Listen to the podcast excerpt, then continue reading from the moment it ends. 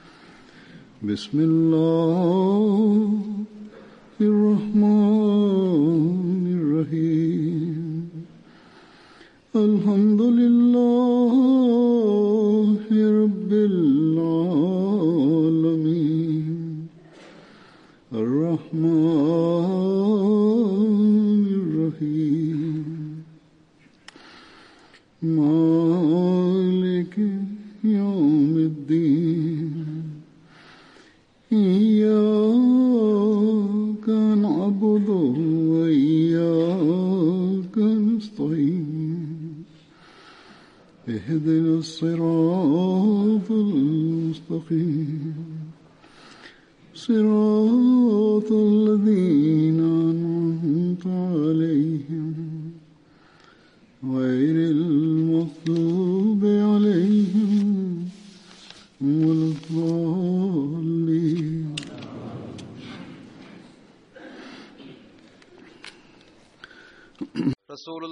സല്ലല്ലാഹു അലൈഹി വസല്ലമയുടെ ഒരു സഹാബി അദ്ദേഹത്തിന്റെ പേര് ഹസ്രത്ത് ഖല്ലാദ് ബിൻ റാഫി സുർഹി എന്നായിരുന്നു. അദ്ദേഹം അൻസാരിയായ സഹാബിയായിരുന്നു. അദ്ദേഹം ആ സൗഭാഗ്യവാന്മാരായ ആളുകളിൽ ഉൾപ്പെട്ട ആളായിരുന്നു. ആരാണോ ബദർ യുദ്ധം ഉഹദ് യുദ്ധം എന്നിവയിൽ പങ്കെടുത്തത്. അങ്ങേക്ക് അള്ളാഹു വളരെയധികം മക്കളെയും നൽകിയിരുന്നു. ഒരു റിവായത്തിൽ വരുന്നു മആദ് ബിൻ റഫ തന്റെ പിതാവിൽ നിന്ന് നിവേദനം ചെയ്യുന്നു.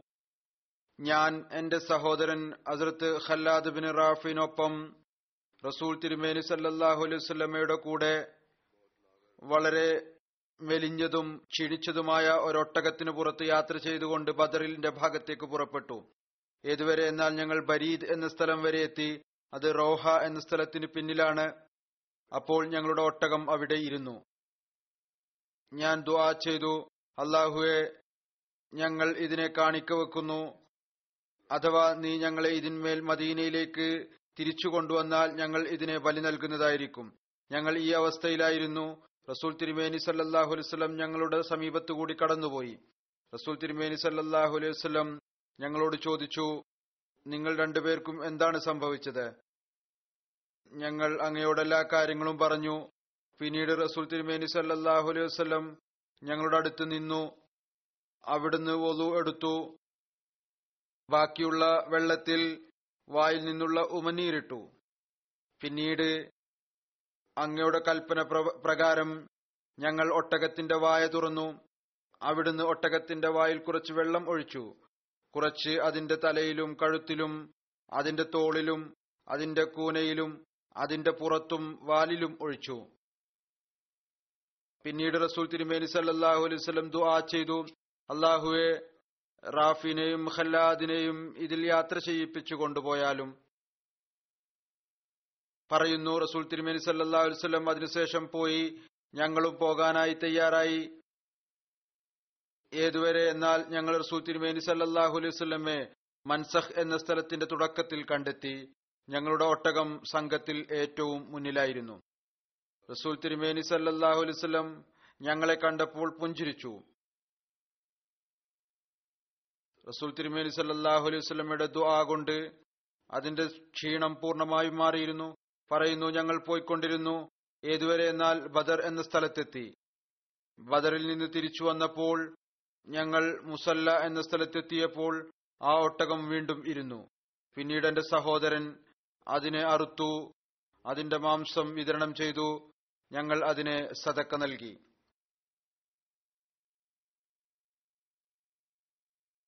ഒരു വാഗ്ദാനം ചെയ്തിരുന്നു.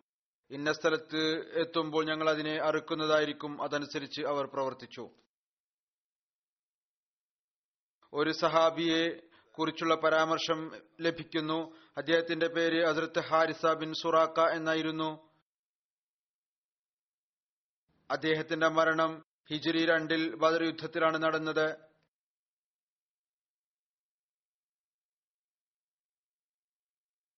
ഇദ്ദേഹത്തിന്റെ മാതാവ് റുബയ്യ ബിൻ നദർ ഹസ്രത്ത് അനസ് ബിൻ മാലിക്കിന്റെ അമ്മായി ആയിരുന്നു.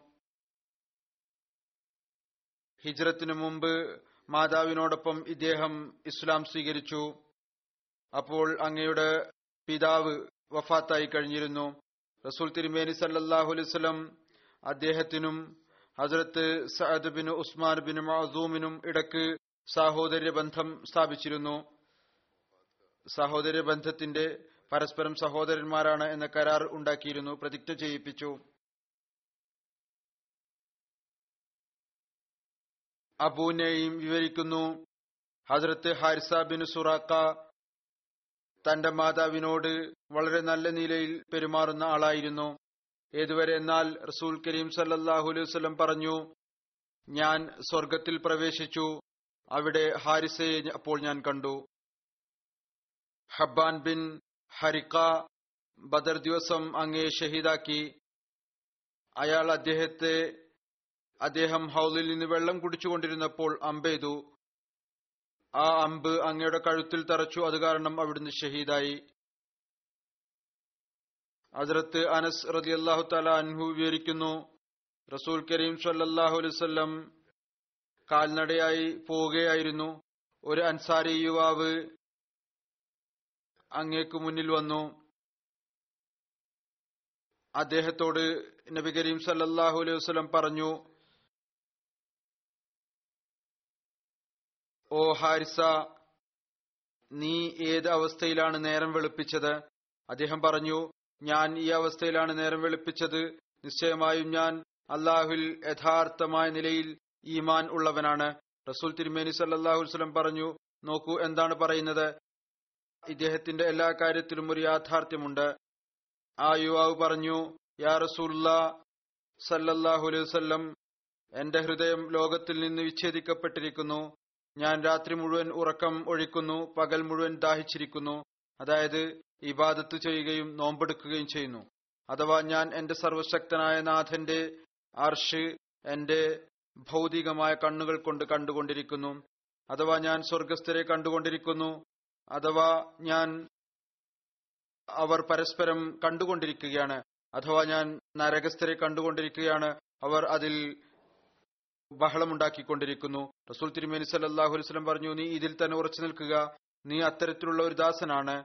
ആരുടെ ഹൃദയത്തിലാണോ അള്ളാഹു ഈമാന്റെ പ്രകാശം കൊണ്ട് പ്രകാശിതമാക്കിയിരിക്കുന്നത്? പിന്നീട് അദ്ദേഹം പറഞ്ഞു യാ റസൂൽ സല്ലാഹു അലൈവല്ലം എനിക്ക് വേണ്ടി ഷഹാദത്തിനു വേണ്ടി ദുആ ചെയ്താലും. അങ്ങനെ റസൂൽ തിരുമേനി സല്ലാഹു അദ്ദേഹത്തിന് അദ്ദേഹത്തിനു വേണ്ടി ദുആ ചെയ്തു. ബദർ ദിവസം കുതിരസവാരിക്കാരെ വിളിപ്പിച്ചപ്പോൾ അദ്ദേഹം ഏറ്റവും ആദ്യം വന്നു. എന്നിട്ട് ഏറ്റവും ആദ്യം ഷഹീദായ സവാരിക്കാരനായിരുന്നു അദ്ദേഹം. വിവരിക്കപ്പെടുന്നു ഇദ്ദേഹം ആണ് ആദ്യത്തെ അൻസാരി ആരാണോ ബദർ യുദ്ധത്തിൽ ഷഹീദായത്.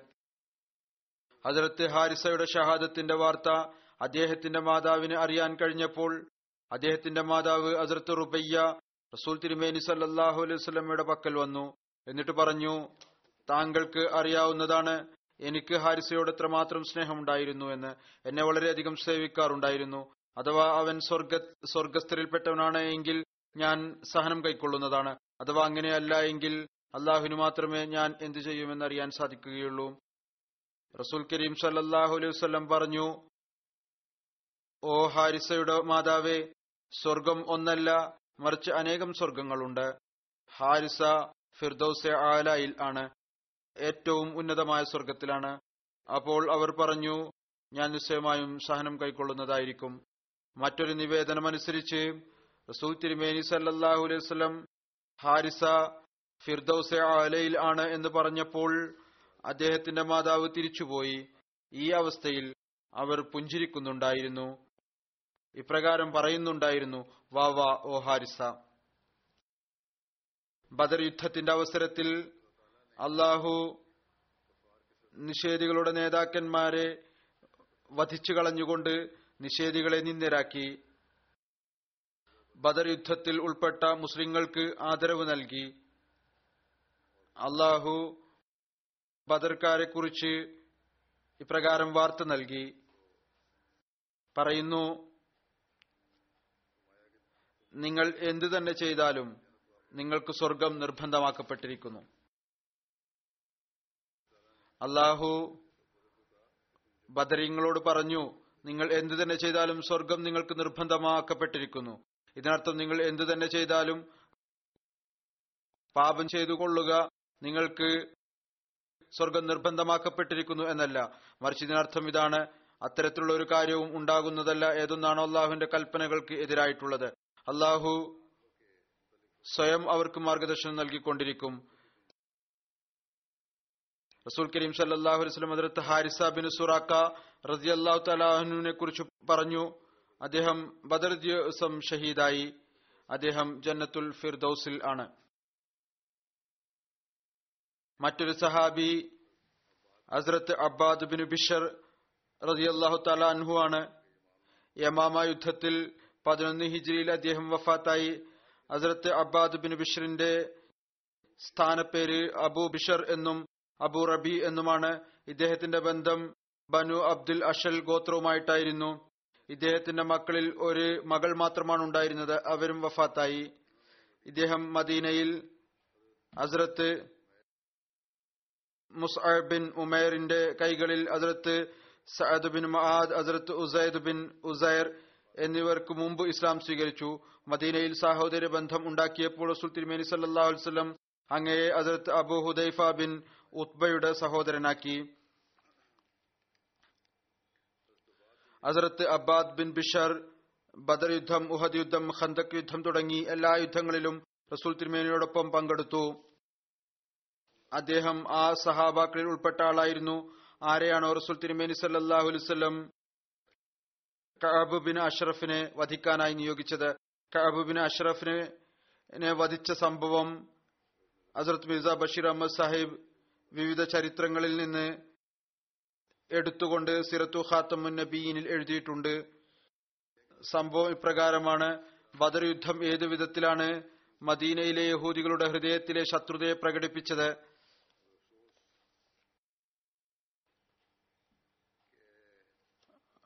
ഖേദകരം മദീനയിലെ യഹൂദികളുടെ ചിന്ത ബദർ യുദ്ധം നിഷേധികൾ മുസ്ലിങ്ങളെ ഇല്ലായ്മ ചെയ്യും എന്നായിരുന്നു.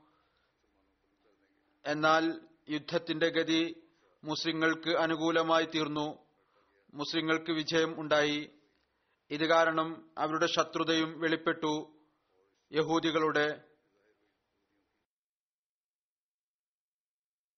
ബഷീർ അഹമ്മദ് സാഹിബ് എഴുതുന്നു ഖേദകരം ബനു ഇൻകായുടെ നാടുകടത്തൽ പോലും യഹൂദികളെ പരിഷ്കരണത്തിലേക്ക് നയിച്ചില്ല.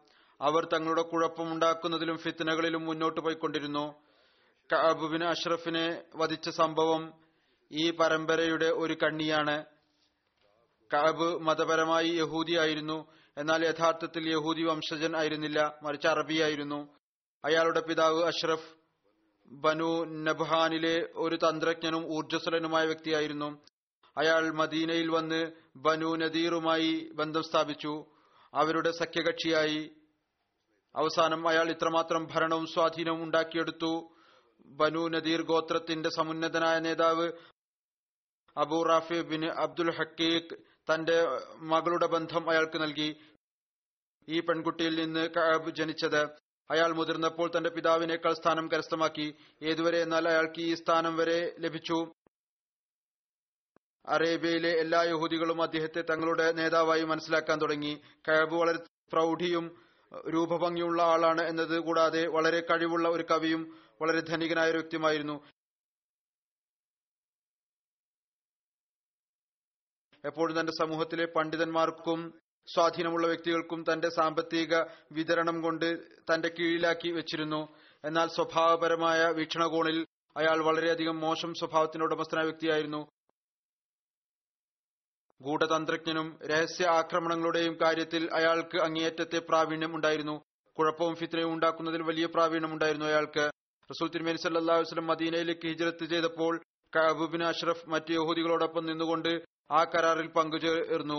ഏതൊന്നാണ് റസൂൽ തിരുമേനി സല്ലല്ലാഹു വസ്ലം യഹൂദികൾക്കിടയിൽ പരസ്പരം സൗഹാർദ്ദത്തിന്റെയും സഹവാസത്തിന്റെയും സഹകരണത്തിന്റെയും ഒന്നിച്ചുള്ള പ്രതിരോധത്തെയും കുറിച്ച് ഉണ്ടാക്കിയിരുന്നത്. പ്രത്യക്ഷത്തിൽ അയാൾ കരാറിൽ ഏർപ്പെട്ടു. എന്നാൽ ഉള്ളിന്റെ ഉള്ളിൽ കഅബിന്റെ ഹൃദയത്തിൽ വിദ്വേഷത്തിന്റെയും പകയുടെയും ഭക്തി ജ്വലിക്കാൻ തുടങ്ങി. അയാൾ ഗൂഢതന്ത്രങ്ങളും പ്രവർത്തനങ്ങളും കൊണ്ട് ഇസ്ലാമിനും ഇസ്ലാം മത സ്ഥാപകർക്കും സല്ലല്ലാഹു അലൈഹി വസല്ലമയെ എതിർക്കാൻ തുടങ്ങി. എഴുതിയിരിക്കുന്നു കഅബ് എല്ലാ വർഷവും യഹൂദി പണ്ഡിതന്മാർക്കും നേതാക്കന്മാർക്കും വളരെയധികം ധനം നൽകുമായിരുന്നു. എന്നാൽ റസൂൽ തിരുമേനി സല്ലല്ലാഹു അലൈഹി വസല്ലം ഹിജ്റത്ത് ചെയ്തതിനു ശേഷം ഈ ആളുകൾ തങ്ങളുടെ വാർഷിക സഹായധനം വാങ്ങുന്നതിനായി അയാളുടെ പക്കൽ ചെന്നപ്പോൾ അയാൾ സംസാരത്തിനിടക്ക് അവരോട് റസൂൽ തിരുമേനി സല്ലല്ലാഹു അലൈഹി വസല്ലമയെ കുറിച്ച് പറയാൻ തുടങ്ങി. അവരോട് അങ്ങയെക്കുറിച്ച് മതഗ്രന്ഥത്തിന്റെ അടിസ്ഥാനത്തിൽ അഭിപ്രായം ചോദിച്ചു. അപ്പോൾ അവർ പറഞ്ഞു പ്രത്യക്ഷത്തിൽ തോന്നുന്നത് അദ്ദേഹം ആ നബി തന്നെയാണ്. എന്ന് തന്നെയാണ് ആരെക്കുറിച്ചാണോ നമുക്ക് വാഗ്ദാനം നൽകപ്പെട്ടിരിക്കുന്നത്. ഈ മറുപടി കേട്ട് കാബു വളരെയധികം ദേഷ്യപ്പെട്ടു. അവരെ എല്ലാവരെയും വളരെ ശക്തമായ നിലയിൽ ശകാരിച്ചു. എന്നിട്ട് യാത്ര അയച്ചു. അവർക്ക് നൽകാറുണ്ടായിരുന്ന ദാനം നൽകുകയും ചെയ്തില്ല. യഹൂദി പണ്ഡിതന്മാർ ധനം നിലച്ചുപോയപ്പോൾ കുറച്ചു കാലത്തിനു ശേഷം വീണ്ടും കാബുവിന്റെ അടുത്ത് വന്നു. എന്നിട്ട് പറഞ്ഞു ഞങ്ങൾക്ക് വെളിപാട് മനസ്സിലാക്കുന്ന തെറ്റ് സംഭവിച്ചതാണ്. ഞങ്ങൾ രണ്ടാമതും അത് ശ്രദ്ധിച്ചു. യഥാർത്ഥത്തിൽ മുഹമ്മദ് അലൈഹി വസല്ലം ആ നബിയല്ല. ആരെക്കുറിച്ചാണോ വാഗ്ദാനം നൽകിയിരിക്കുന്നത്? ഈ മറുപടിയിലൂടെ കാബിന്റെ പ്രശ്നം പരിഹരിക്കപ്പെട്ടു. അയാൾ സന്തോഷിച്ചുകൊണ്ട് അവരുടെ വാർഷിക ദാനം അവർക്ക് നൽകി. ഇദ്ദേഹം എഴുതുന്നു ഇത് ഒരു മതപരമായ എതിർപ്പ് ആയിരുന്നു. അത് ഒരു അഭികാമ്യമല്ലാത്ത രീതിയായിരുന്നു അവലംബിച്ചിരുന്നത്. എന്നാൽ ഇത് ആക്ഷേപത്തിന് കാരണമായ ഒന്നല്ല. മതപരമായ എതിർപ്പ് ആളുകൾ ചെയ്യുന്നതാണ് അത് അത്ര വലിയ കാര്യമല്ല. അത് കാരണം കഴബ് കുറ്റവാളിയാണ് എന്ന് മനസ്സിലാക്കാനും സാധ്യമല്ല. അയാളെ വധിച്ച സംഭവം വിവരിക്കുകയാണ്. ഇത് അങ്ങനെ വധിക്കാൻ കാരണമായ ഒന്നായിരുന്നില്ല. എന്നാൽ കാരണം എന്തായിരുന്നു?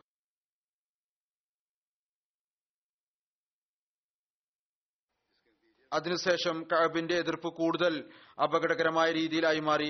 അവസാനം ബദർ യുദ്ധത്തിനു ശേഷം അയാൾ അത്തരത്തിലുള്ള രീതി അവലംബിച്ചു. അത് അങ്ങേയറ്റം കുഴപ്പം ഉണ്ടാക്കുന്നതും ഫിത്ന ഉണ്ടാക്കുന്നതുമായിരുന്നു. അതിന്റെ ഫലമായി മുസ്ലിങ്ങൾക്ക് അങ്ങേയറ്റം അപകടകരമായ അവസ്ഥ ഉണ്ടായിത്തീർന്നു. യഥാർത്ഥത്തിൽ ബദറിനു മുമ്പ് കഅബ് വിചാരിച്ചിരുന്നത് മുസ്ലിങ്ങളുടെ ഈമാനിക ആവേശം ഒരു താൽക്കാലിക കാര്യം ആണ്. മെല്ലെ മെല്ലെ ഈ ആളുകൾ എല്ലാം സ്വയം ഛിന്ന ഭിന്നമായി തങ്ങളുടെ പൂർവികരുടെ മതത്തിലേക്ക് മടങ്ങുന്നതായിരിക്കും എന്നാണ്. എന്നാൽ ബദറിന്റെ അവസരത്തിൽ മുസ്ലിങ്ങൾക്ക് അപ്രതീക്ഷിതമായ ജയം ലഭിച്ചപ്പോൾ കുറേശികളുടെ നേതാക്കന്മാർ എല്ലാവരും വധിക്കപ്പെട്ടപ്പോൾ അയാൾക്ക് മനസ്സിലായി ഈ പുതിയ മതം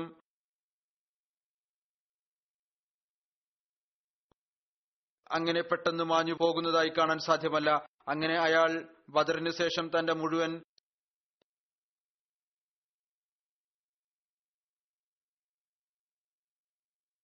പരിശ്രമവും ഇസ്ലാമിനെ തുടച്ചു നീക്കാനും നശിപ്പിക്കാനും ഉപയോഗിക്കാൻ ഉറച്ച തീരുമാനം എടുത്തു.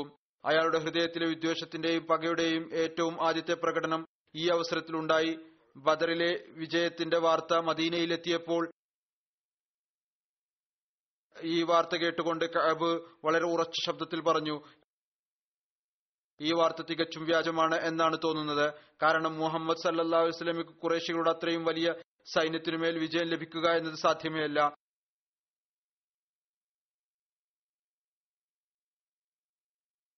മക്കയിലെ ഇത്രയും വലിയ നേതാക്കന്മാർ മണ്ണോട് ചേരുക എന്നതും സാധ്യമല്ല. അഥവാ ഈ വാർത്ത സത്യമാണ് എങ്കിൽ ഈ ജീവിതത്തെക്കാൾ മരിക്കുന്നതാണ് നല്ലത്. കഅബ് പറഞ്ഞു അങ്ങനെ ഈ വാർത്ത സത്യമാണ് എന്നറിഞ്ഞപ്പോൾ കഅബിന് ഇത് വിശ്വാസം വന്നപ്പോൾ ശരിക്കും ബദറിലെ വിജയം ഇസ്ലാമിന് ആ സ്ഥിരചിത്തത നൽകിയിരിക്കുന്നു. അതിനെക്കുറിച്ച് അയാൾക്ക് ഊഹിക്കാൻ പോലും സാധിക്കുമായിരുന്നില്ല. അയാൾ കോപം കൊണ്ടും പക കൊണ്ടും നിറഞ്ഞു. ഉടനെ തന്നെ യാത്രക്കുള്ള തയ്യാറെടുപ്പ് നടത്തി അയാൾ മക്കയിലേക്ക് പുറപ്പെട്ടു. അവിടെ പോയി തന്റെ വാചാലത കൊണ്ടും കവിത ചൊല്ലാനുള്ള കഴിവുകൊണ്ടും കുറേശികളുടെ ഹൃദയത്തിൽ എരിഞ്ഞിരുന്ന അഗ്നിയെ കൂടുതൽ കത്തിച്ചു.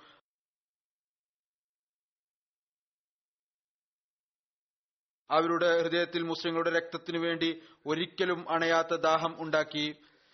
അവരുടെ ഹൃദയം പ്രതികാര വികാരം കൊണ്ടും ശത്രുത കൊണ്ടും നിറച്ചു.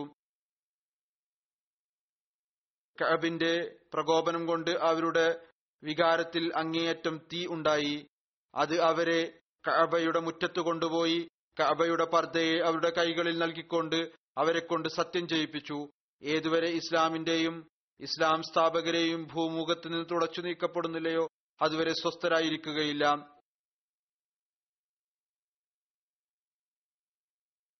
ഇത് മക്കയിലെ നിഷേധികളിൽ നിന്ന് അയാൾ പ്രതിജ്ഞ വാങ്ങിച്ചു. മക്കയിൽ ഈ അഗ്നിമാനമായ അന്തരീക്ഷം ഉണ്ടാക്കി ആ നിർഭാഗ്യവാനായ വ്യക്തി അറേബ്യയിലെ മറ്റു ഗോത്രങ്ങളിലേക്ക് തിരിച്ചു. എന്നിട്ട് ഓരോ സമൂഹത്തിലും കറങ്ങി നടന്നുകൊണ്ട് മുസ്ലിങ്ങൾക്കെതിരെ ആളുകളെ പ്രകോപിപ്പിച്ചു. പിന്നീട് മദീനയിൽ തിരിച്ചു വന്ന് മുസ്ലിം സ്ത്രീകളെ ചീത്ത വിളിച്ചു. അതായത് തന്റെ ആവേശമുണ്ടാക്കുന്ന കവിതകളിൽ അങ്ങേറ്റം നീചവും മലീമസവുമായ രീതിയിൽ മുസ്ലിം സ്ത്രീകളെ കുറിച്ച് പരാമർശിച്ചു. ഏതുവരെ എന്നാൽ നുബുവത്ത് കുടുംബത്തിലെ വനിതകളെയും തന്റെ നികൃഷ്ടമായ കവിതയിൽ സൂചിപ്പിക്കുന്നതിൽ നിന്ന് അയാൾ വിട്ടുനിന്നില്ല. രാജ്യത്ത് ഈ കവിതകളെക്കുറിച്ചുള്ള ചർച്ചകൾ നടത്തിപ്പിച്ചു. അവസാനം അയാൾ സുത്തിരിമേനി സല്ലാ വസ്ലം വധിക്കാൻ ഗൂഢാലോചന നടത്തി. അങ്ങനെ എന്തെങ്കിലും ക്ഷണത്തിന്റെയോ മറ്റോ കാരണം കാണിച്ച് തന്റെ വീട്ടിൽ വിളിപ്പിച്ച് ഏതാനും യുവാക്കളായ യഹൂദികളെ കൊണ്ടാങ്ങി വധിക്കാൻ വേണ്ടിയുള്ള ആസൂത്രണം നടത്തി. എന്നാൽ അള്ളാഹുവിന്റെ അനുഗ്രഹത്താൽ അള്ളാഹുവിന്റെ അനുഗ്രഹം കൊണ്ട് സമയത്ത് തന്നെ അറിവ് ലഭിച്ചു. അയാളുടെ ഈ തന്ത്രം വിജയിച്ചില്ല. അവസ്ഥ ഇത്രയും ആയപ്പോഴേക്കും കാബിന് എതിരിൽ വാഗ്ദാന ലംഘനം കലാപം ഉണ്ടാക്കൽ യുദ്ധത്തിന് ആഹ്വാനം ചെയ്യൽ കുഴപ്പമുണ്ടാക്കൽ ചീത്ത വിളിക്കൽ വധശ്രമത്തിനുള്ള ഗൂഢാലോചന എന്നിവയെല്ലാം തെളിവ് സഹിതം ലഭിച്ചപ്പോൾ റസൂൽ തിരുമേനി സല്ലാ അലുസ്ലം ആ അന്താരാഷ്ട്ര കരാറിന്റെ അടിസ്ഥാനത്തിൽ ഏതൊന്നാണോ റസൂൽ തിരുമേനി സല്ലാ അലുസ്ലം മദീനയിൽ വന്നതിനു ശേഷം മദീനക്കാരുമായി ഉടമ്പടിയിൽ ഏർപ്പെട്ടിരുന്നത്.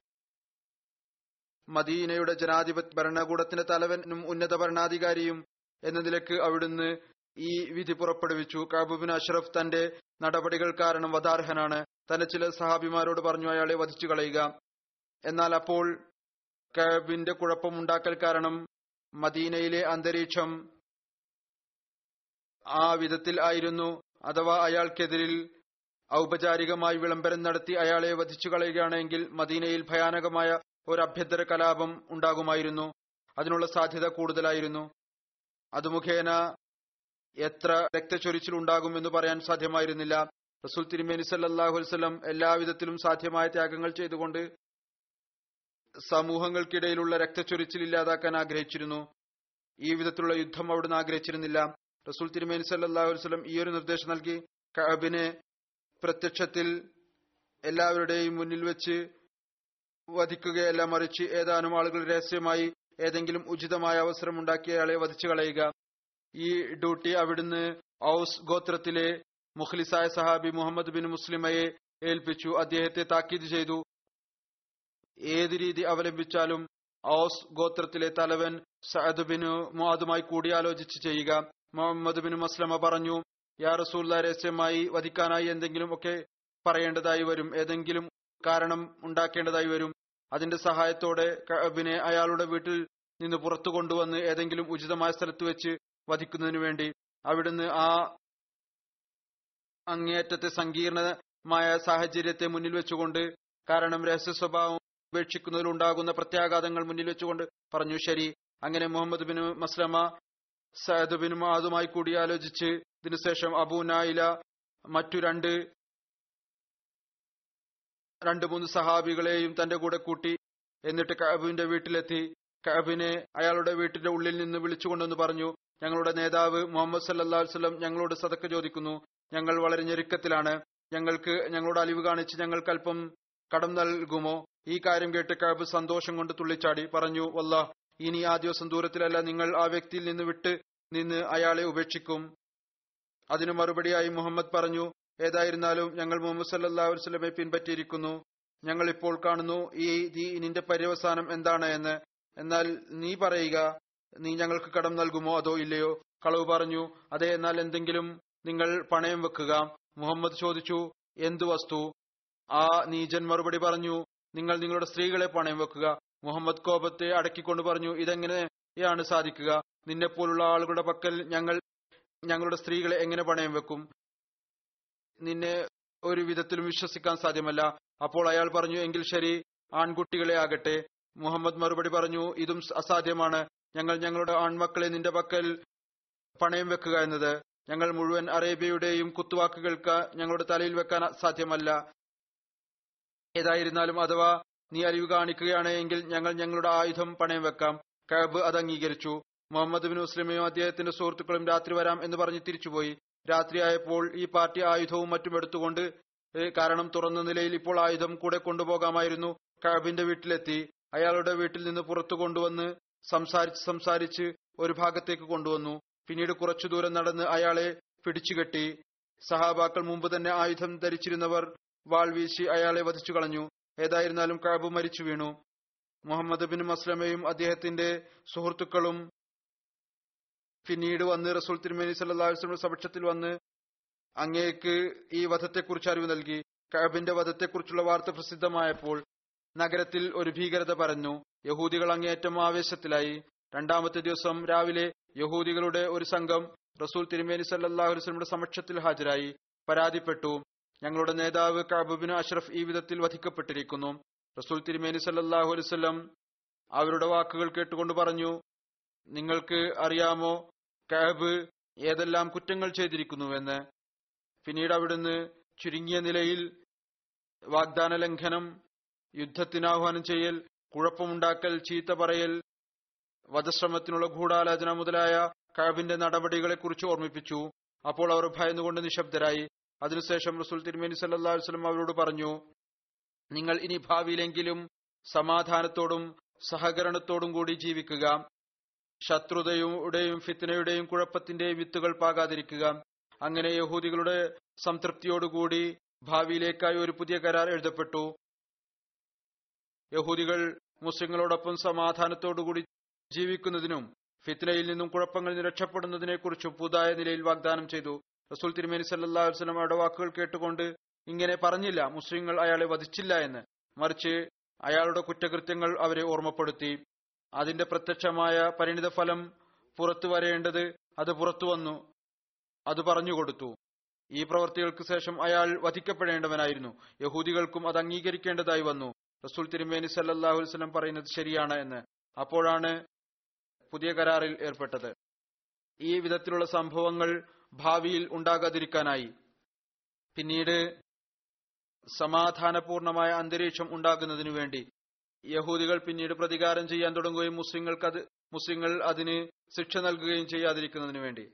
അഥവാ യഹൂദികൾ വധിക്കപ്പെട്ടതിനെ തെറ്റായി മനസ്സിലാക്കിയിരുന്നുവെങ്കിൽ ഈ രീതിയിൽ തെറ്റാണ് ചെയ്തതെങ്കിൽ അവരൊരിക്കലും തന്നെ നിശബ്ദരായിരിക്കുമായിരുന്നില്ല. മറിച്ച് ബ്ലഡ് മണി അവർ ആവശ്യപ്പെടുമായിരുന്നു.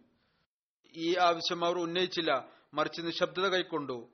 ഈ എല്ലാ കാര്യങ്ങളും പറഞ്ഞു തരുന്നത് അന്നത്തെ നിയമം അനുസരിച്ച് ആ വധം അനുവദനീയമായിരുന്നു എന്നാണ്. അയാൾ വ്യാപിപ്പിച്ചിരുന്ന ഫിത്തന അത് കൊലയേക്കാൾ വലുതായിരുന്നു. ഇത് തന്നെയാണ് അത്തരം കുറ്റവാളികൾക്കുള്ള ശിക്ഷ അത് തന്നെയാണ് ഉണ്ടാകേണ്ടിയിരുന്നതും. അന്നത്തെ രീതി അനുസരിച്ച് ഞാൻ പറഞ്ഞതുപോലെ അയാൾക്ക് ശിക്ഷ നൽകി. ഈ വിധത്തിൽ അന്നത്തെ രീതി അനുസരിച്ച് ശിക്ഷ അങ്ങനെ തന്നെ നൽകാൻ സാധിക്കുമായിരുന്നുള്ളൂ. അഥവാ ശിക്ഷ നൽകാമായിരുന്നുവെങ്കിൽ ഇതുപോലെ നാം കാണുന്നു? യഹൂദികളുടെ ശൈലിയിൽ നിന്നും അത് വ്യക്തമാവുകയും ചെയ്യുന്നു. പിന്നീട് ആക്ഷേപത്തിന് യാതൊരു വിധത്തിലുള്ള കാര്യവും ഇല്ല. ഇങ്ങനെ ശിക്ഷ നൽകാൻ സാധ്യമല്ല എങ്കിൽ നിശ്ചയമായും യഹൂദികൾ ചോദ്യം ഉന്നയിക്കുമായിരുന്നു. കേസ് നടത്തിക്കൊണ്ട് പ്രത്യക്ഷമായ നിലയിൽ എന്തുകൊണ്ട് ശിക്ഷ നൽകിയില്ല? ഈ കാര്യം വ്യക്തമാക്കുന്നത് അയാളെ ഈ വിധം വധിച്ചത് തികച്ചും അനുവദനീയമായിരുന്നു എന്നാണ്. ശിക്ഷയായിരുന്നു. എന്നാൽ ഈ കാര്യം വ്യക്തമായി ഇരിക്കേണ്ടതാണ്. ഇന്നത്തെ തീവ്രവാദി സംഘങ്ങൾ ഇത്തരം കാര്യങ്ങളെ തൊട്ട് തെറ്റായ തെളിവുകൾ എടുക്കുന്നു. അതുപോലെ തന്നെ ഭരണകൂടങ്ങളും. അവർ വിചാരിക്കുന്നു ഈ വിധത്തിൽ വധിക്കുന്നത് അനുവദനീയമാണ് എന്ന്. ഒന്നാമ ഒന്നാമതായി ഈ വിധത്തിൽ ഫിത്ന പ്രചരിപ്പിക്കുന്നില്ല. വധിക്കപ്പെടുന്നവർ ഈ വിധത്തിൽ ഫിത്ന വ്യാപിപ്പിക്കുന്നവരല്ല. രണ്ടാമത്തെ കാര്യം അവിടെ കുറ്റവാളിക്കട് ശിക്ഷ നൽകിയത്. അതല്ലാതെ അയാളുടെ കുടുംബത്തിനോ മറ്റാർക്കോ അല്ല. ഇവർ കൊല്ലുമ്പോൾ നിഷ്കളങ്കരായ ആളുകളെയാണ് കൊല്ലുന്നത്. സ്ത്രീകളെയാണ് കൊല്ലുന്നത്. കുട്ടികളെയാണ് കൊല്ലുന്നത്. അനേകം ആളുകളെയാണ് വികലാംഗരാക്കുന്നത്. ഏതായിരുന്നാലും ഇന്നത്തെ നിയമവും വ്യവസ്ഥിതിയും അനുസരിച്ച് ഇത് അനുവദനീയമല്ല. അന്ന് ഈ ശിക്ഷ ശരിയായിരുന്നു നിർബന്ധമായിരുന്നു ഭരണകൂടമാണ് അത് നൽകിയത്. റസൂൽ തിരുമേനി സല്ലാഹു അലൈഹി വസല്ലം അബ്ബാദ് ബിൻ ബഷറിനെ ബനു സുലൈം മുറൈന എന്നിവരുടെ പക്കൽ സദക്ക സ്വീകരിക്കുന്നതിനായി അയച്ചു. അതിർത്ത് അബ്ബാദ് അബ്ബാദ് ബിൻ ബഷർ അവരുടെ പക്കൽ പത്ത് ദിവസം താമസിച്ചു. അവിടെ നിന്ന് തിരിച്ചു വരുമ്പോൾ ബനു മുസ്തലക്കിൽ നിന്നും സദക്ക സ്വീകരിക്കുന്നതിനായി പോയി അവിടെയും അദ്ദേഹം പത്ത് ദിവസം താമസിച്ചു. അതിനുശേഷം അദ്ദേഹം തിരിച്ചു മദീനയിലേക്ക് വന്നു. അതുപോലെ തന്നെ ഇതും റിവായത്തിൽ വരുന്നു. റസൂൽ തിരുമേനി വസല്ലം ഹസ്രത്ത് അബ്ബാദ് ബിൻ ബിഷറിനെ ഹുനൈൻ യുദ്ധത്തിലെ ഖനീമത്ത് മുതലിന്റെ ആമിലാക്കി നിശ്ചയിച്ചു. തബൂക്ക് യുദ്ധത്തിൽ തന്റെ കാവലിന്റെ മേൽനോട്ടക്കാരനായി നിശ്ചയിച്ചു. ഉന്നതരായ സഹാബാക്കളിലാണ് അങ്ങേ എണ്ണപ്പെട്ടിരുന്നത്. അതിർത്ത് ആയിഷ നിവേദനം ചെയ്യുന്നു. മൂന്ന് ആളുകൾ അൻസാരികളിൽ അത്തരക്കാരായി ഉണ്ടായിരുന്നു. അവർക്കു മുകളിൽ മറ്റാർക്കും ശ്രേഷ്ഠത കൽപ്പിക്കാൻ സാധിക്കുമായിരുന്നില്ല. അൻസാരികളായ സഹാബാക്കളിൽ അവരെല്ലാവരും തന്നെ ബനു അബ്ദുൽ അഷർ ഗോത്രത്തിൽ നിന്നുള്ളവരായിരുന്നു. ആ മൂന്ന് പേർ ഇവരായിരുന്നു അതിർത്ത് സാദ് ബിൻ മഹാദ് അതിർത്ത് ഉസൈദ് ബിൻ ഉസൈർ അതിർത്ത് അബ്ബാദ് ബിൻ ബിഷർ. അതിർത്ത് അബ്ബാദ് ബിൻ ബിഷറിൽ നിന്ന് നിവേദനം റസൂൽ തിരുമേനി സല്ലാഹു അലൈഹി വസല്ലം അൻസാരികളെ അഭിസംബോധന ചെയ്തുകൊണ്ട് പറഞ്ഞു ഓ അൻസാർ സംഘമേ നിങ്ങൾ എന്റെ ഷിആർ ആണ്. അതായത് എല്ലാ വസ്ത്രങ്ങൾക്കും താഴെയുള്ള വസ്ത്രം ശരീരവുമായി ഒട്ടിച്ചേർന്ന് നിൽക്കുന്ന വസ്ത്രം. മറ്റുള്ളവർ എന്റെ ദിസാർ ആണ്. അതായത് മുകളിൽ പുതക്കാൻ ഉപയോഗിക്കുന്ന പുതപ്പാണ്. റസൂൽ തിരുമേനി അലൈഹി വസല്ലം പറഞ്ഞു എനിക്ക് സമാധാനമാണ്. നിങ്ങളുടെ ഭാഗത്ത് നിന്ന് എനിക്ക് ഒരു പ്രയാസത്തിന്റെ കാര്യവും ഉണ്ടാവുകയില്ല. അതിർത്ത് അബ്ബാദ് ബിൻ ബഷർ യമാമ യുദ്ധത്തിൽ നാൽപ്പത്തി അഞ്ചാമത്തെ വയസ്സിൽ ഷഹീദായി. അതിർത്ത് ആയിഷയിൽ നിന്ന് നിവേദനം. അതിർത്ത് നബി അക്രം സല്ലല്ലാഹു അലൈഹി എന്റെ വീട്ടിൽ തഹജ് നമസ്കരിച്ചു കൊണ്ടിരിക്കുകയായിരുന്നു ഇതിനിടയ്ക്ക് അവിടുന്ന് അബ്ബാദ് ബിൻ ബഷറിന്റെ ശബ്ദം കേട്ടു. അദ്ദേഹം മസ്ജിദിൽ നമസ്കരിച്ചു കൊണ്ടിരിക്കുകയായിരുന്നു റസൂൽ തിരുമേനി വസല്ലം ചോദിച്ചു ആയിഷ ഇത് അബ്ബാദിന്റെ ശബ്ദമാണോ? ഞാൻ പറഞ്ഞു അതെ. റസൂൽ തിരുമേനി സല്ലാസ്ലം പറഞ്ഞു അള്ളാഹുവെ അബ്ബാദിനുമേൽ കരുണ ചൊരിഞ്ഞാലും അതുപോലെ തന്നെ അതിർത്ത് അനസിൽ നിന്ന് നിവേദനം. നബി കരീം സല്ലല്ലാഹു അലൈഹി വസല്ലമയുടെ സഹാബാക്കളിൽ രണ്ട് ആളുകൾ ഒരു അന്ധകാര നിബിഡമായ രാത്രിയിൽ നബി കരീം സല്ലല്ലാഹു അലൈഹി വസല്ലമയുടെ സമീപത്ത് കൂടി കടന്നുപോയി. അവരിൽ ഒരാൾ അതിർത്ത് അബ്ബാദ് ബിൻ ബിഷർ ആയിരുന്നു. രണ്ടാമത്തെ ആൾ ഞാൻ വിചാരിക്കുന്ന അതിർത്ത് ഉസൈദ് ബിൻ ഉസൈർ ആയിരുന്നു എന്നാണ്. അങ്ങേക്കു മുന്നിൽ അവർ രണ്ടുപേരും പ്രകാശം വരുത്തുന്ന രണ്ട് വിളക്കുകൾ പോലെയായിരുന്നു. അവർ രണ്ടുപേരും മാറിപ്പോയപ്പോൾ അവർ ഓരോരുത്തരോടൊപ്പം ഓരോ വിളക്കുകളായി മാറി. രാത്രി ഇരുട്ടിൽ പ്രകാശം നൽകുന്നവരായി അവസാനം അവർ തങ്ങളുടെ വീട്ടുകാരുടെ പക്കൽ മടങ്ങി. ഹുദൈബിയ സന്ധിയുടെ യാത്രയിലും ഇദ്ദേഹം കൂടെ ഉണ്ടായിരുന്നു. ഈ യാത്രയുടെ വിശദീകരണത്തിൽ ഹസ്രത്ത് മിർസ ബഷീർ അഹമ്മദ് സാഹിബ് എഴുതുന്നു റസൂൽ തിരുമേനി സല്ലല്ലാഹു അലൈഹി ആയിരത്തി നാനൂറ് സഹാബാക്കളുടെ സംഘത്തോടൊപ്പം ആറ് ഹിജ്രി ദുൽഖയുടെ തുടക്കത്തിൽ തിങ്കളാഴ്ച ദിവസം രാവിലെ മദീനയിൽ നിന്ന് പുറപ്പെട്ടു. ഈ യാത്രയിൽ അങ്ങയുടെ മഹനീയ പത്നി ഹസ്രത്ത് ഉമ്മെ സൽമ അങ്ങയുടെ കൂടെ ഉണ്ടായിരുന്നു. മദീനയുടെ അമീറായി നുമൈല ബിൻ അബ്ദുല്ലയെയും ഇമാമുസലാത്തായ അബ്ദുല്ല ബിൻ ഉമ്മ മക്തൂമിനെയും നിശ്ചയിച്ചു. അദ്ദേഹം കണ്ണിന് വൈകല്യമുള്ള ആളായിരുന്നു. അവിടുന്ന് സുൽ ഹുലൈഫയിൽ എത്തിയപ്പോൾ അത് മദീനയിൽ നിന്ന് ആറു മൈൽ ദൂരത്തിൽ മക്കയിലേക്കുള്ള മാർഗത്തിലുള്ള ഒരു സ്ഥലമാണ് റസൂൽ തിരുമേനി അലൈഹി വസല്ലം നിൽക്കാനായി കൽപ്പന നൽകി. ലുഹർ നമസ്കാരം അനുഷ്ഠിച്ചതിനു ശേഷം കുർബാനിക്കുള്ള ഒട്ടകത്തെ അത് എണ്ണത്തിൽ എഴുപത് ആയിരുന്നു. അടയാളം വെക്കാൻ നിർദ്ദേശം നൽകി. സഹാബാക്കളോട് നിർദ്ദേശം നൽകി. അവർ ഹാജിമാരുടെ പ്രത്യേക വസ്ത്രം അതായത് ഇഹ്റാം എന്ന് പറയുന്നത് ധരിക്കുക. അവിടുന്ന് സ്വയം ഇഹ്റാം ധരിച്ചു. പിന്നീട് കുറേശികളുടെ അവസ്ഥയെക്കുറിച്ച് അറിവ് നേടുന്നതിനായി അവർ എന്തെങ്കിലും കുഴപ്പമുണ്ടാക്കാൻ ഉദ്ദേശിക്കുന്നുണ്ടോ എന്ന് അറിയുന്നതിനായി ഒരു സന്ദേശവാഹകനെ മുസിർ ബിൻ സുഫിയാൻ എന്ന പേരുള്ള ആളെ അദ്ദേഹം ഖസ ഗോത്രക്കാരനായിരുന്നു. അത് മക്കൾക്ക് സമീപത്ത് താമസിക്കുന്നവരായിരുന്നു. മുന്നോട്ട് അയച്ചുകൊണ്ട് മെല്ലെ മെല്ലെ മക്കയിലേക്ക് പുറപ്പെട്ടു. കൂടുതൽ സുരക്ഷ എന്ന നിലയ്ക്ക് മുസ്ലിങ്ങളുടെ വലിയ കൂട്ടത്തിന് മുന്നിൽ നിൽക്കാൻ വേണ്ടി അബ്ബാദ് ബിൻ ബഷീറിന്റെ നേതൃത്വത്തിൽ ഇരുപത് യാത്രക്കാരുടെ ഒരു സംഘത്തെ നിയോഗിച്ചു. അവിടുന്ന് ഏതാനും ദിവസത്തെ യാത്രയ്ക്ക് ശേഷം ഉസ്ഫാൻ എന്ന സ്ഥലത്തിന് സമീപമെത്തിയപ്പോൾ അത് മക്കയിൽ നിന്ന് ഏകദേശം രണ്ട് മനസ്സിൽ ദൂരത്തിലായിരുന്നു. അങ്ങയുടെ സന്ദേശവാഹൻ തിരിച്ചു വന്നുകൊണ്ട് അങ്ങേക്ക് അറിവ് നൽകി. മക്കയിലെ കുറശ്ശികൾ വളരെയധികം ആവേശത്തിലാണ്. അങ്ങയെ തടയാനായി ദൃഢനിശ്ചയം എടുത്തിരിക്കുകയാണ്. ഏതുവരെ എന്നാൽ അവരിൽ ചിലർ തന്റെ ആവേശത്തിന്റെയും മൃഗീയതയുടെയും പ്രകടനത്തിനായി കടുവകളുടെ തോൽ അണിഞ്ഞിരിക്കുന്നു. യുദ്ധത്തിന്റെ ഉറച്ച തീരുമാനം എടുത്തുകൊണ്ട് മുസ്ലിങ്ങളെ തടയാൻ ഉദ്ദേശിക്കുന്നു. ഇതും അറിയാൻ സാധിക്കുന്നു. കുറേശികൾ തങ്ങളുടെ ചില ജീവൻ നൽകാൻ തയ്യാറുള്ള യോദ്ധാക്കളെ യോദ്ധാക്കളുടെ ഒരു സംഘത്തെ ഖാലിദ് ബിൻ വലീദിന്റെ നേതൃത്വത്തിൽ അദ്ദേഹം അതുവരേക്കും മുസ്ലിം ആയിട്ടുണ്ടായിരുന്നില്ല. മുന്നോട്ട് അയച്ചിട്ടുണ്ട് ഈ സംഘം ഇപ്പോൾ മുസ്ലിങ്ങളുടെ സമീപത്ത് എത്തിയിരിക്കുന്നു. ഈ സംഘത്തിൽ ഇക്രിമ ബിന് അബൂജഹലും ഉണ്ട്. ഈ വാർത്ത അങ്ങേക്ക് നൽകി റസൂൽ തിരുമേനി സല്ലാഹു അലൈവലം ഈ വാർത്ത കേട്ട് കുഴപ്പങ്ങളിൽ നിന്ന് രക്ഷപ്പെടുക എന്ന ഉദ്ദേശത്തോടുകൂടി സഹാബാക്കോട് കൽപ്പിച്ചു. മക്കയിലേക്കുള്ള പരിചിതമായ വഴി ഉപേക്ഷിച്ചുകൊണ്ട് വലതുഭാഗത്തേക്ക് മാറി നിന്നുകൊണ്ട് മുന്നോട്ട് പോവുക. അങ്ങനെ മുസ്ലിങ്ങൾ വളരെ പ്രയാസമുള്ളതും ക്ലേശകരവുമായ വഴിയിലൂടെ സമുദ്രതീരത്തിനു സമീപത്തുകൂടി മുന്നോട്ടു പോകാൻ തുടങ്ങി. പിന്നീട് സുലാഹുദേബിയുടെ മുഴുവൻ സംഭവങ്ങളാണ്.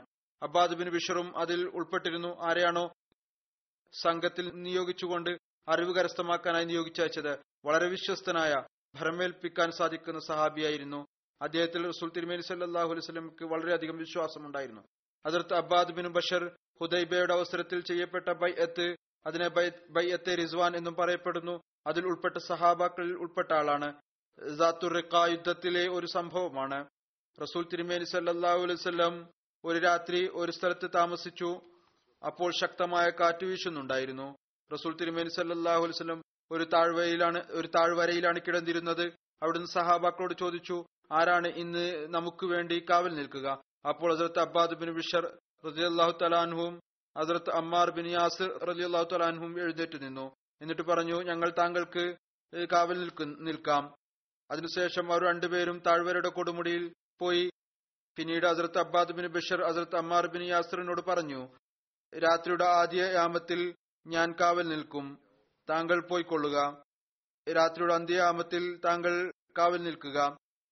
എനിക്ക് ഉറങ്ങുന്നതിന് വേണ്ടി. അദ്ദേഹത്തോട് പറഞ്ഞു താങ്കൾ പോയി ഉറങ്ങിക്കൊള്ളുക. അങ്ങനെ അതിർത്ത് അമ്മാർ ബിൻ യാസിർ ഉറങ്ങി. അതിർത്ത് അബ്ബാദ് ബിൻ യാസിർ എഴുന്നേറ്റ് നമസ്കരിക്കാൻ തുടങ്ങി. ഇതിനുശേഷം നജദ് പ്രദേശത്ത് നിന്ന് റസൂൽ തിരുമേനി സല്ലാ വസ്ലം അവിടെ അവരുടെ കുഴപ്പമുണ്ടാക്കൽ കാരണം ചില ആളുകളെ പിടിച്ചിരുന്നു.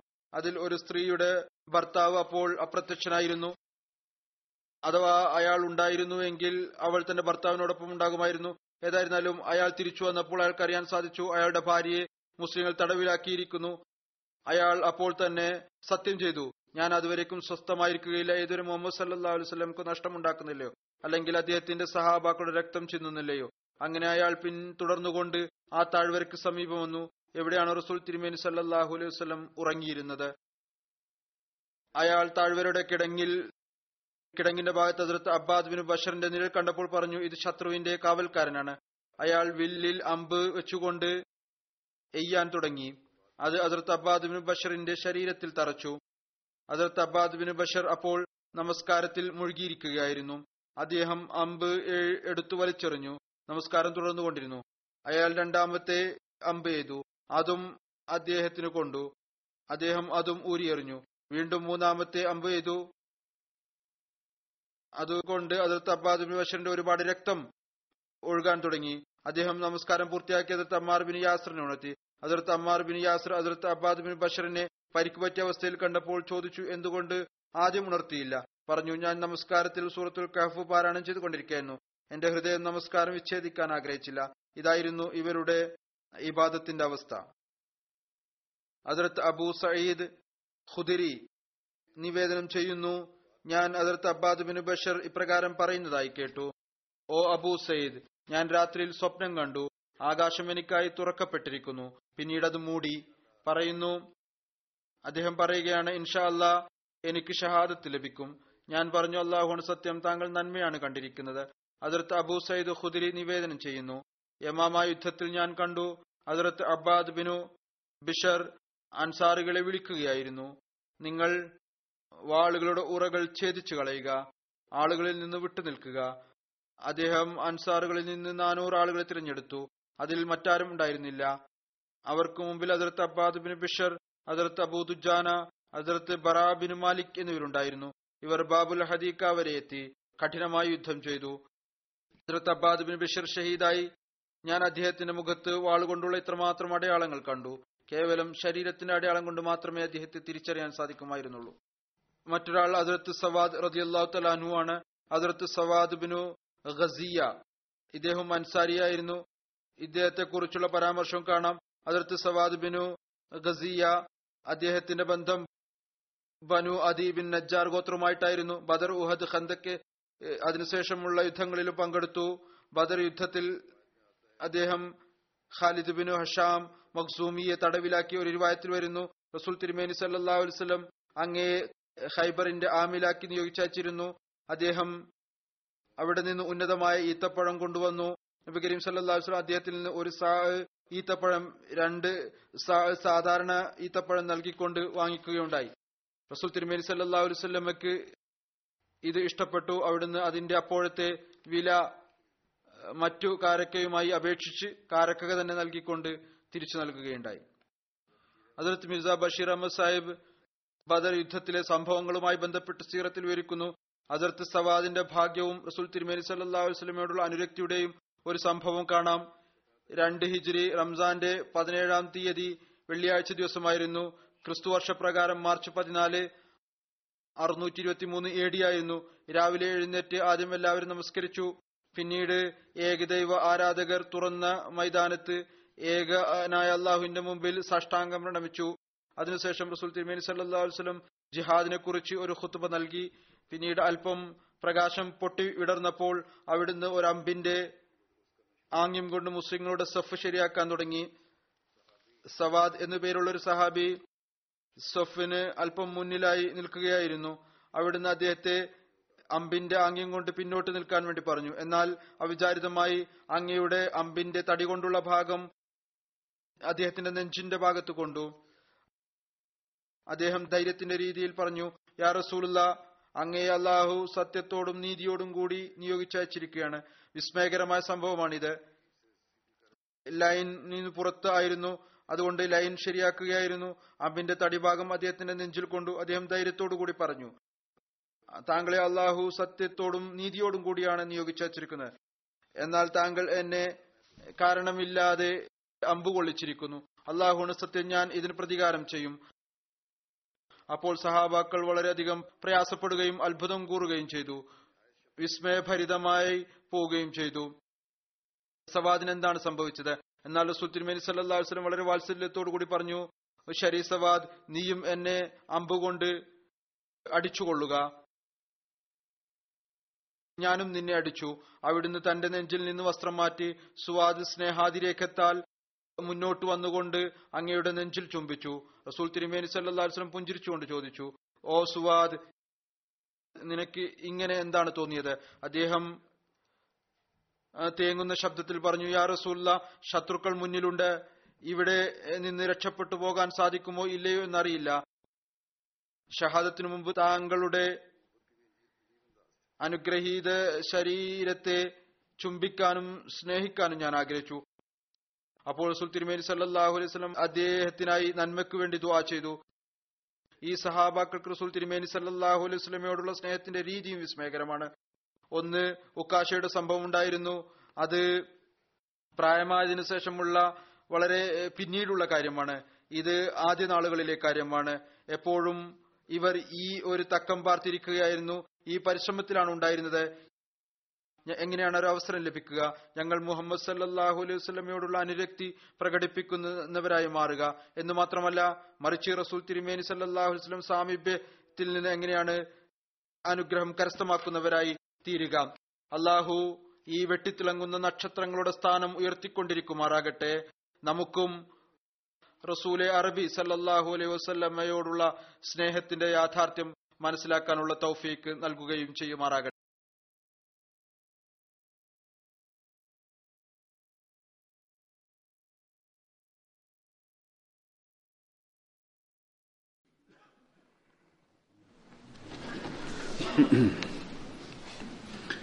الحمد لله الحمد لله نحمده ونستعينه ونستغفره ونؤمن به ونتوكل عليه.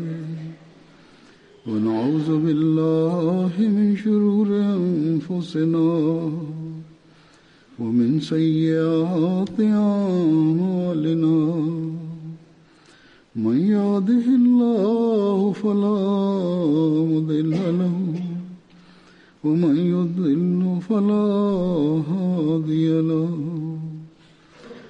ونشهد